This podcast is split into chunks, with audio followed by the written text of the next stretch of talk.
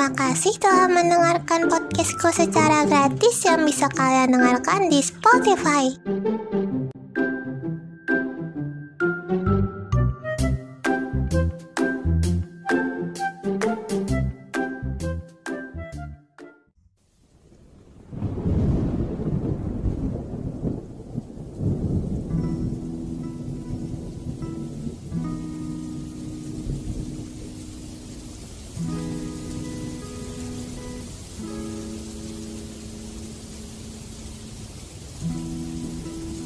Rumah.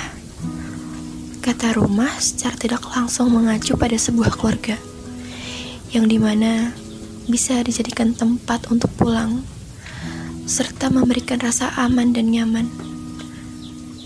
Rumah yang seharusnya memberikan kita kehangatan Justru menjadikan kata dingin itu lebih tepat Dibandingkan dengan kata hangat. Bukan seperti keluarga cemara yang hidup damai dan harmonis, melainkan seperti rumah tua yang sudah berumur ratusan tahun. Kata rumah menjadikan kita sebagai sesuatu hal yang mengerikan, tidak aman, tidak nyaman, dan sering merasakan sakit pada bagian hati. Begitu dalamnya kita bahkan sudah ikut masuk ke dalam situasi yang menyadarkan kita agar mengetahui seberapa pupusnya harapan kita pada satu-satunya yang bernama keluarga.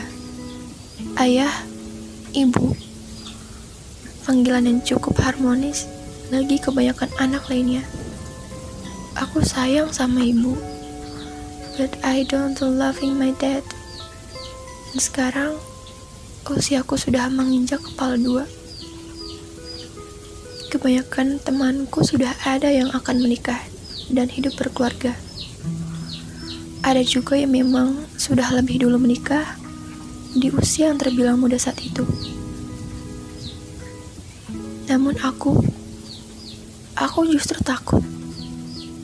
Walau sebenarnya aku ingin, aku takut ketika aku jatuh cinta pada seseorang. Aku berusaha sekuat mungkin agar bisa menjauh darinya serta melupakan perasaanku itu yang terdengar agak konyol. Bayangan pertengkaran itu kembali memenuhi pikiranku. Memori itu terus ada dan terngiang-ngiang di otakku. Saat tidak ada lagi satupun yang peduli. Saat semua orang pergi dan menjauh. Aku berlindung pada Tuhanku Tuhan begitu erat memelukku, membawanya ke dalam dekapannya.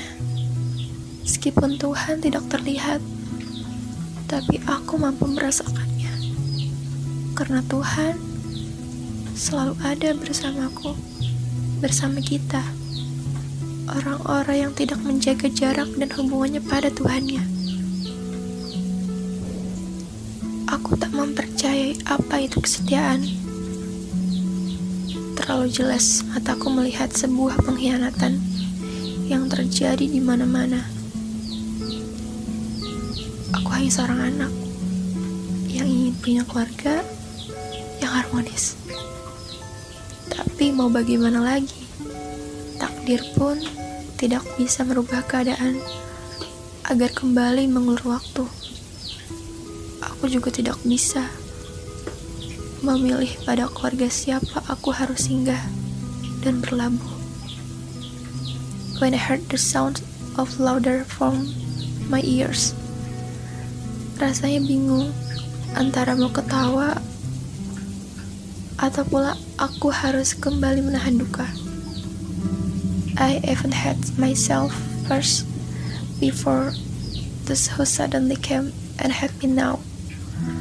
Aku bahkan lebih dulu membenci diriku sendiri sebelum mereka yang tiba-tiba datang dan membenciku sekarang. Tidak peduli bila disukai ataupun tidak. Karena hidup memang bukan untuk disukai semua orang, tapi mungkin lebih dominan untuk jadi berguna bagi orang banyak. Kadang aku berpikir, kenapa juga aku harus pergi menghilang dari beberapa akun medsos. Yang break itu, it's my friends, not me. Orang pun juga gak akan tanya Apa yang kamu lakukan saat kamu menghilang? Dan pada akhirnya memang benar kan? Saat aku kembali, gak ada orang yang bertanya, bagaimana kabarmu? Apa kamu baik-baik aja? Gak ada. Terima kasih sudah mendengarkan. See you at another time. Bye.